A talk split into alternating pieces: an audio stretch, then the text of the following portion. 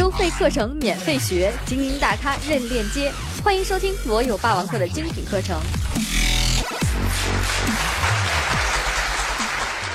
今天来分享时间管理，日理万机的秘密。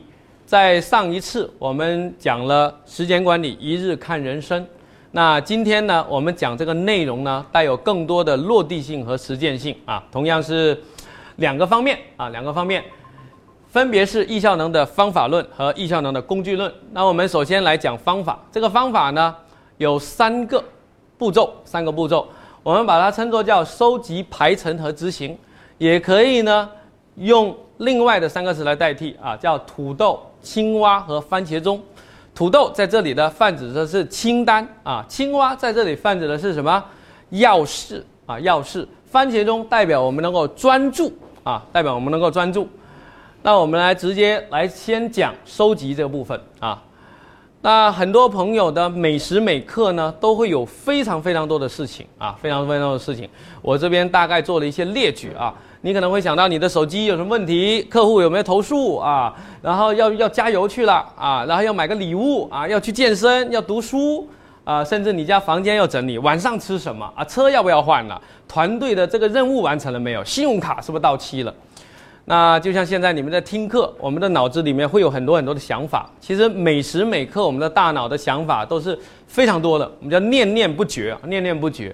如果我们正在当下做的事啊，比如我们正在陪伴家人，或者在开会。那如果在这样的一个时候呢，你的大脑有这么多的事情，而且这里面的事情呢，还有一些是紧急的，我们会怎么样？我们会特别特别的焦虑，而且我们的注意力就会被消散掉了。假设我们的注意力是一个桶啊，里面装的这个水，如果我们有非常非常多的事情。啊，每一个事情呢，就像桶壁上的眼，我们叫做杂事啊。桶壁上的眼，它会牵扯了我们很多的注意力，会让我们分心。一旦让我们分心了，我们就不能够活在当下。中国的哲学啊，三大哲学思想啊，儒释道啊，洋洋洒洒，反反复复，唠唠叨叨啊，都想让我们活在当下。也有无数的课程，禅修啊，心灵课程都想让我们活在当下。可是活在当下，你们觉得难不难？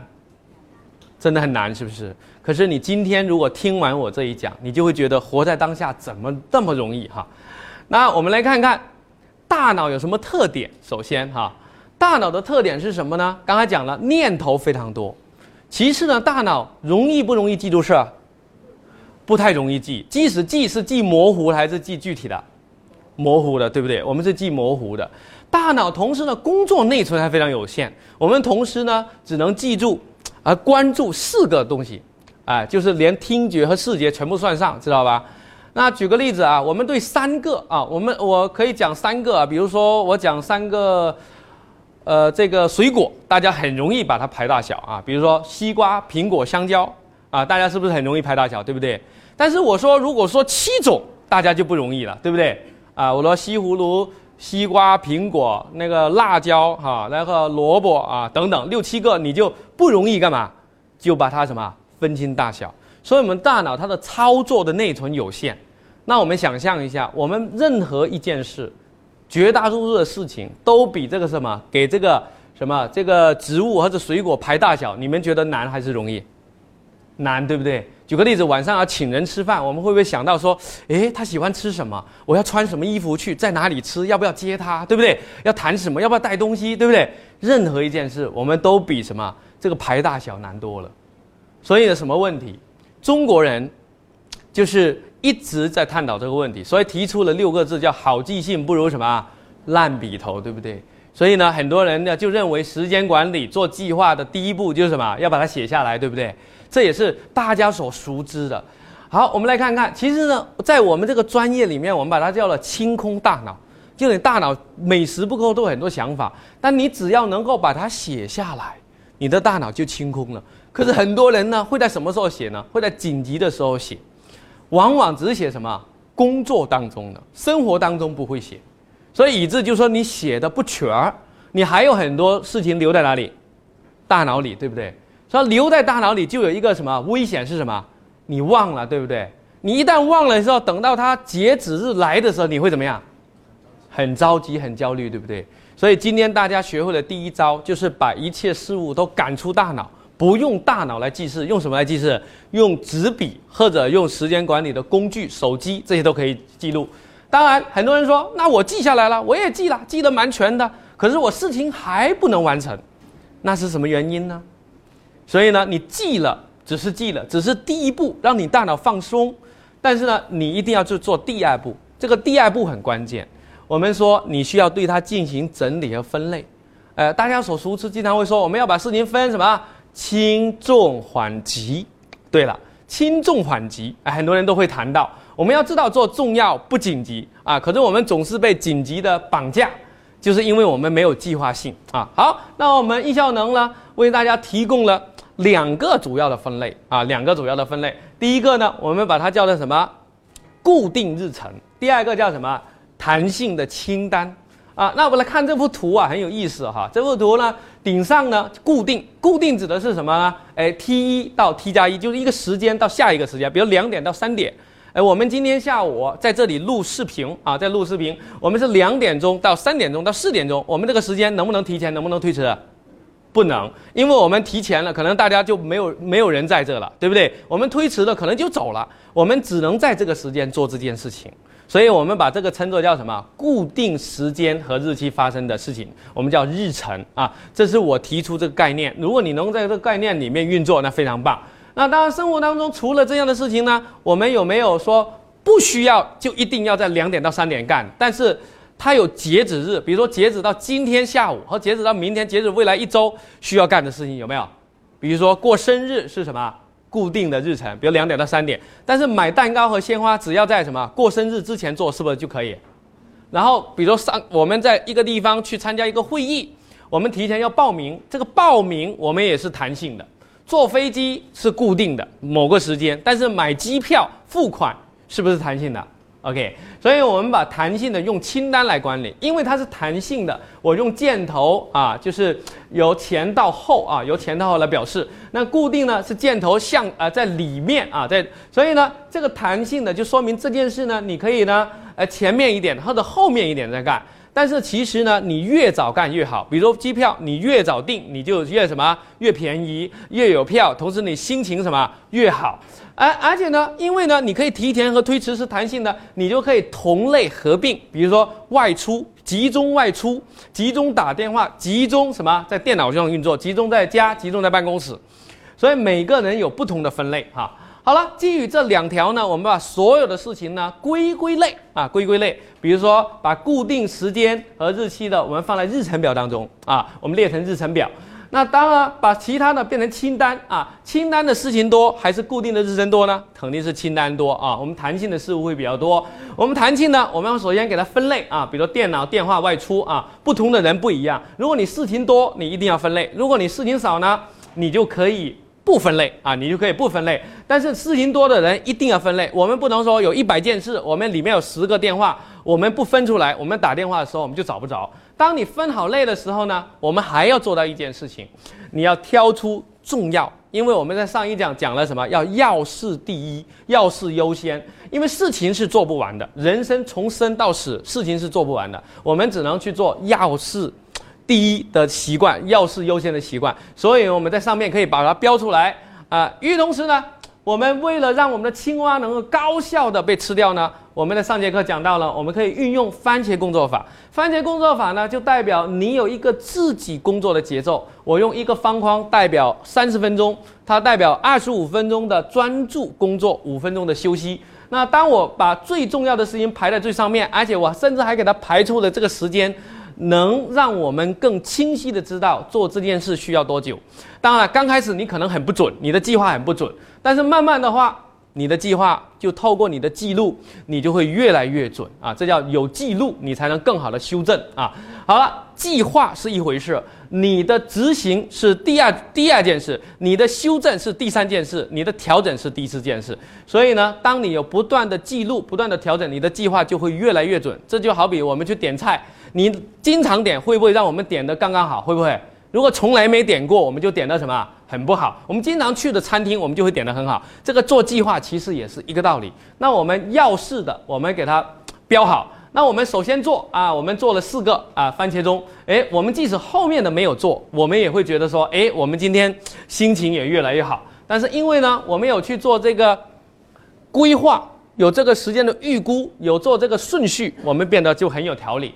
那好了，这个日程表上面呢，我们来大家来看一看啊，十点钟这个事情是到点一定得干，如果你不干，别人就会觉得你干嘛？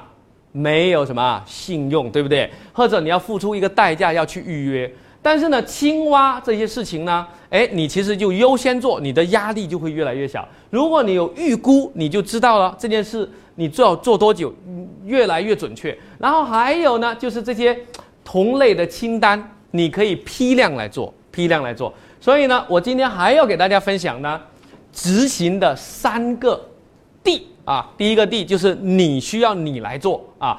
德鲁克说过哈，就是一个人你只需要做百分之二十的事情，剩下百分之八十的事情不需要你做或者不需要做，啊，不需要你做，说明可以什么委托。所以第二个 D 呢，我们就叫委托。第三个 D 不需要做或者没那么重要，我们就可以推迟。所以我们做最重要的百分之二十，我们用专注把它吃掉啊，就是青蛙用专注的番茄钟把它吃掉。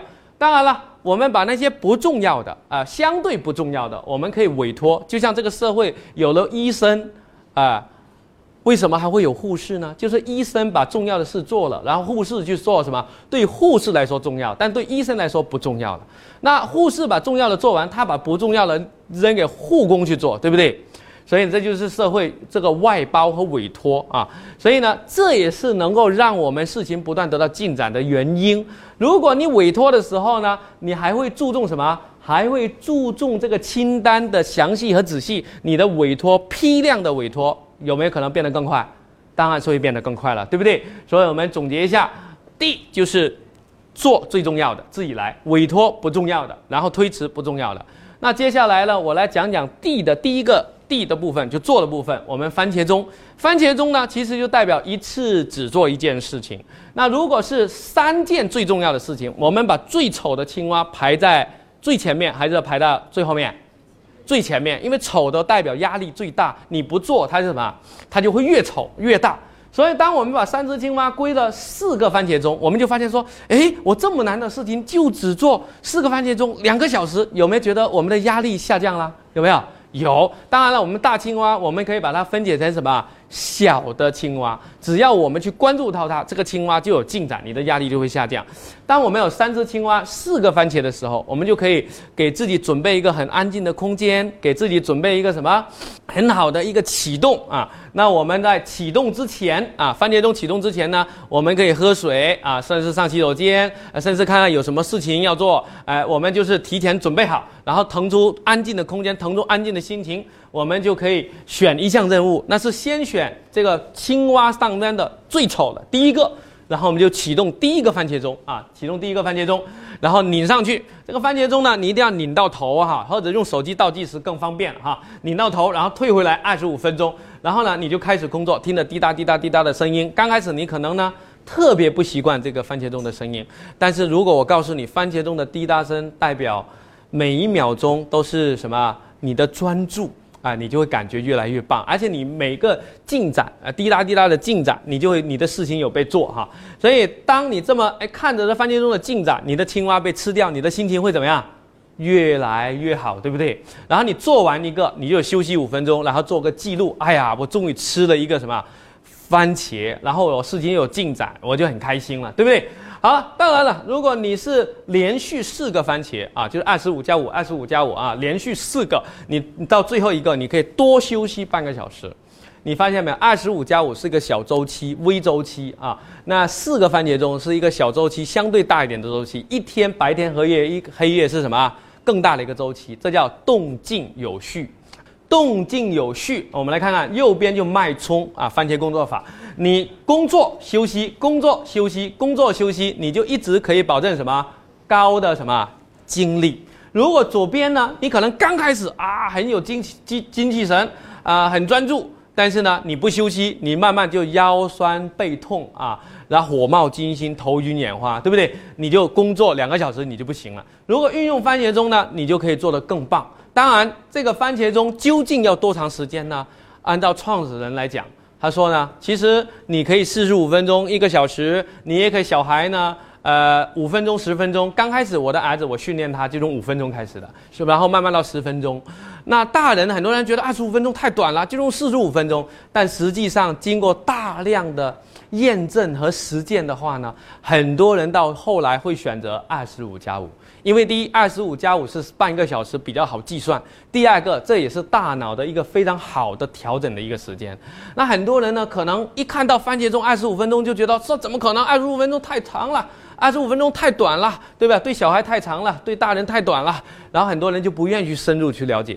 那当我吃了几百个番茄以后，我不断训练很多同学吃番茄以后，我发现呢，只要你真的去这么做，你发现你效率提高以后，你掌握到你的节奏啊，你就会非常好啊。所以这番茄工作法的时间呢是因人而异，但是你不要搞一个第一个番茄钟四十五分钟，第二个番茄钟十五分钟，你最好是恒定。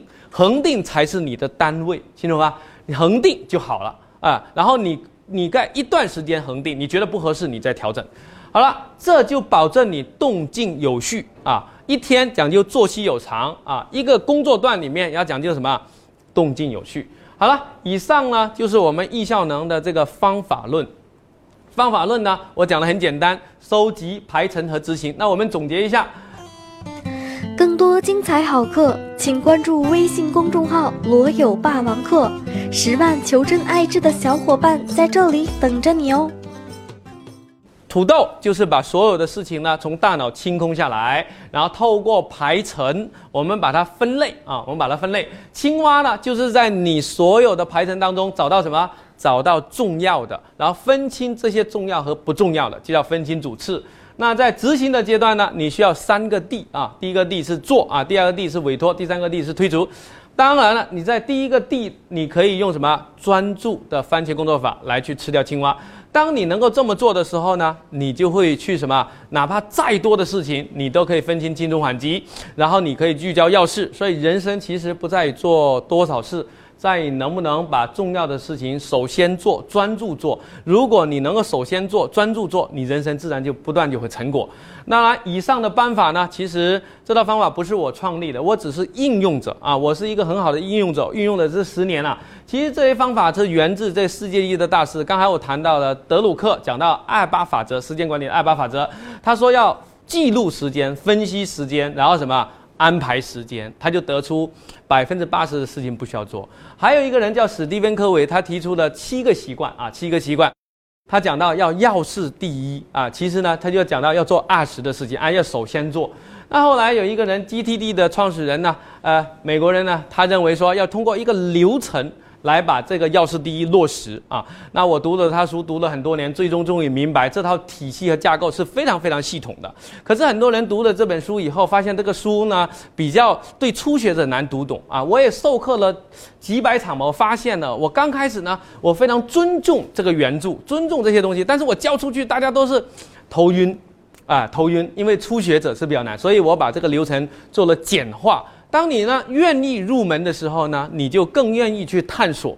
那这个理念我同样来自于什么？番茄工作法的作者。番茄工作法的作者呢，他就采用了从简单到系统的做法。刚开始让你很简单，二十五加五，所有人都明白。但是我们人其实很多人有一个习惯，当他看到简单的时候，他又觉得什么？这个东西呢不够高大上。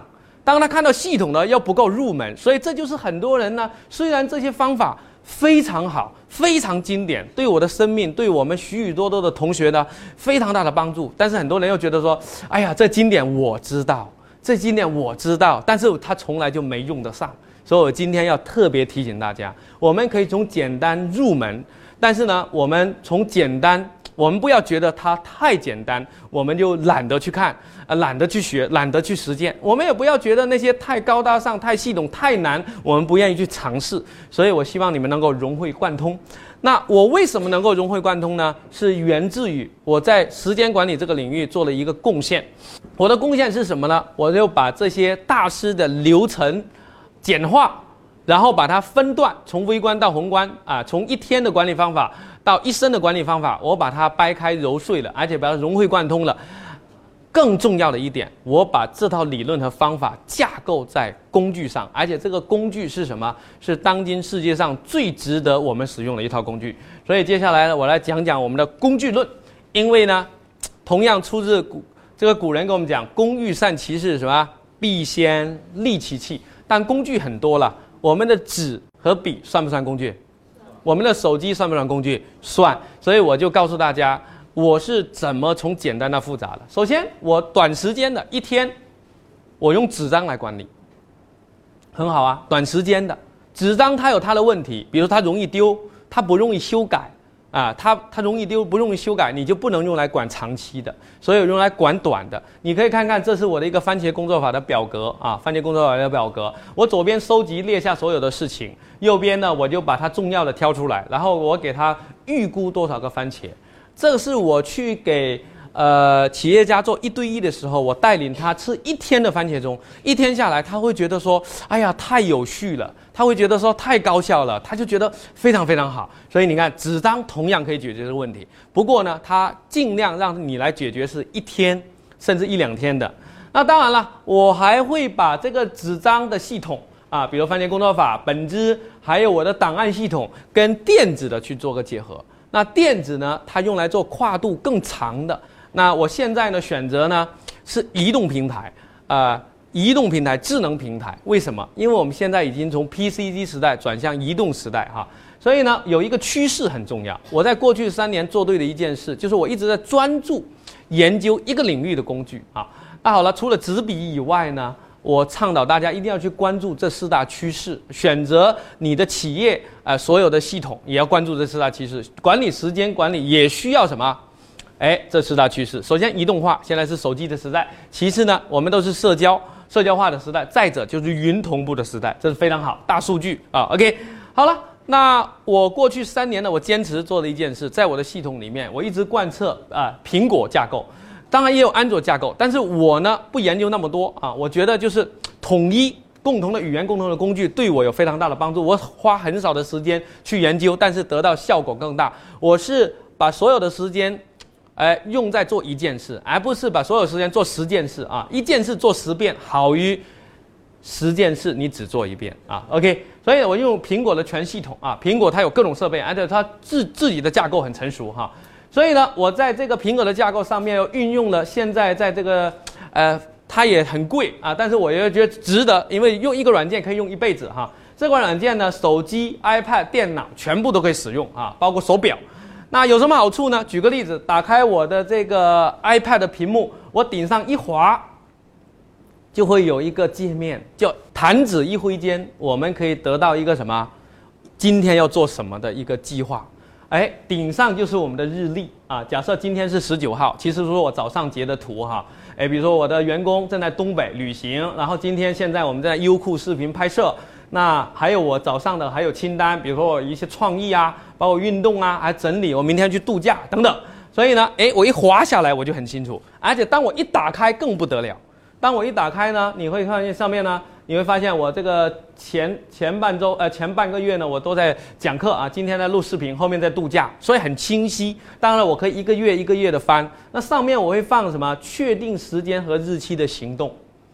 而且呢，五颜六色代表什么？代表我跟家人共享，代表我跟谁共享？我跟团队共享啊！有的是自己，有的跟父母啊。OK，分类啊，不同的分类，它事情都是确定的，所以非常非常有好处。我爸，我今年呢，让我爸呢去这个周游中国，我把所有东西都给他订好啊，机票、酒店啊、车啊订好了。然后因为我的跟他去同步的，所以我知道我爸爸去哪。然后我的这个设备跟我儿子去分享，我儿子番茄钟吃完了是吧？他就可以知道爸爸现在在哪里，明白了吗？知道什么叫回来，什么那个飞机什么时候到？所以这个这个日历就是基于什么移动性，随时可以填，多人共享，而且不同人有不同的权限可以共享的。我现在比如开课这个里面有地址、电话什么都有，给全中国一万名学员共享，那我就不需要给他们打电话了，他们要来的话就直接一摁导航就来我们来到我们这里了。而且我们在课堂上就是一键，就是五秒钟就把所有日历全部导给他了，所以这就是云时代。诶，纸质是做不到，很多人用纸的日历，对不对？你们用过纸的日历没有？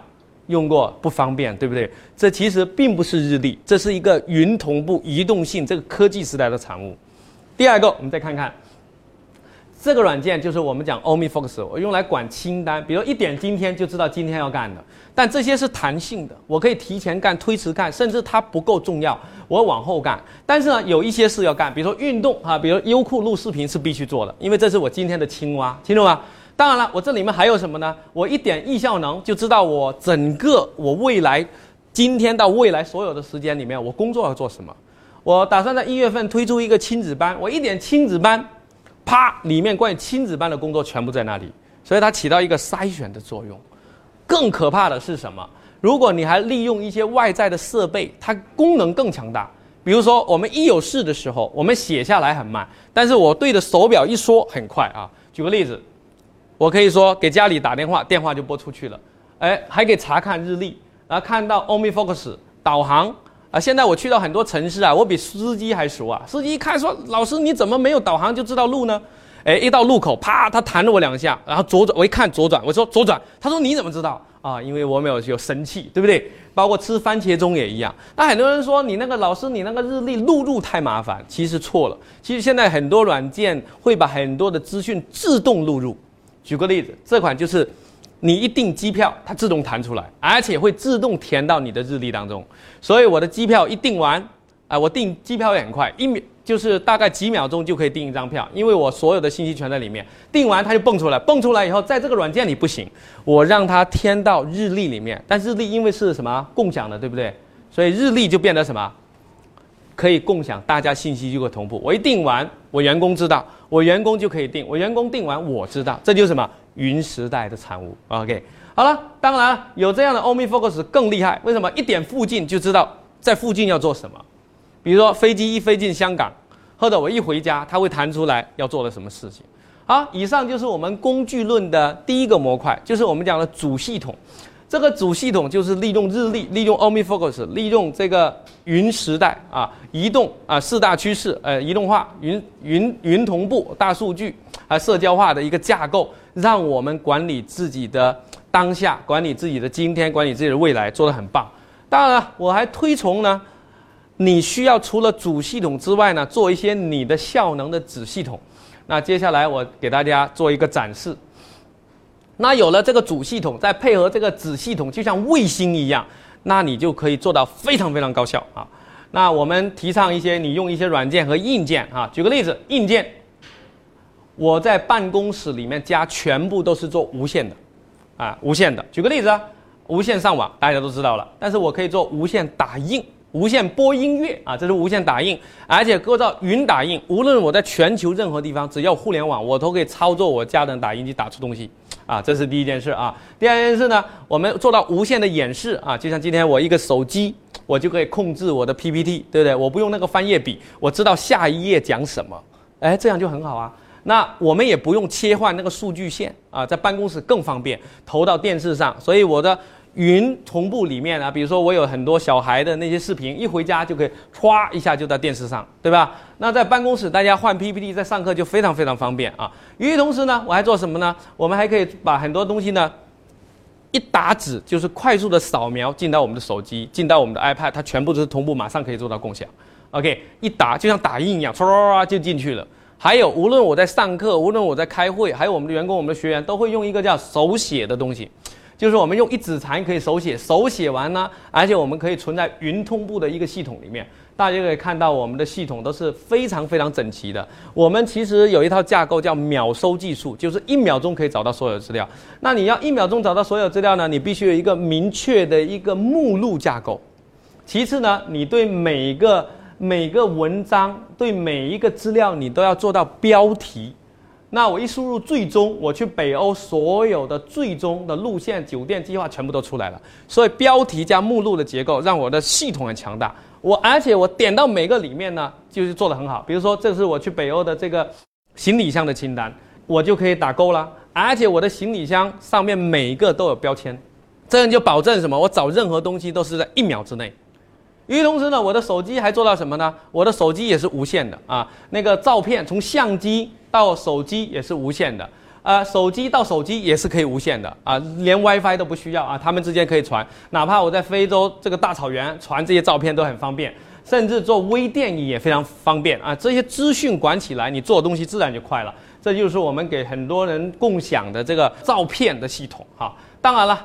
我为了在这个路上能够听这个音乐啊，上讲我讲过哈，叫车堵心不堵，因为我把所有东西全部装在手机里面啊，装在手机里面。我的音乐，这是我的音乐啊。前几年我经常在办公室里面跟大家演示我 iPad 装什么，大家看到我这个音乐，然后纷纷就想去装了啊。这是我甚至我为了听呢，我把这个每一章的《道德经》都裁，都裁出来，准确的裁出来，iPad 标头种出来，这样听就非常方便。再者，我们经常要碎片时间看书，我带一个 Kindle。我我我在 Kindle 上安装了一些程序哈，那当然了，我就在 iPad 上也可以读书。那这样的这些读书它全部都是云同步的，读完书就自动什么？自动进到一个系统里面啊，而且我而且可以共享，所以非常方便。还有现在这个时代，你所有的数据全部存在云端，大数据啊，你现在只要一个账号和密码，你所有的资料全部都 OK 了。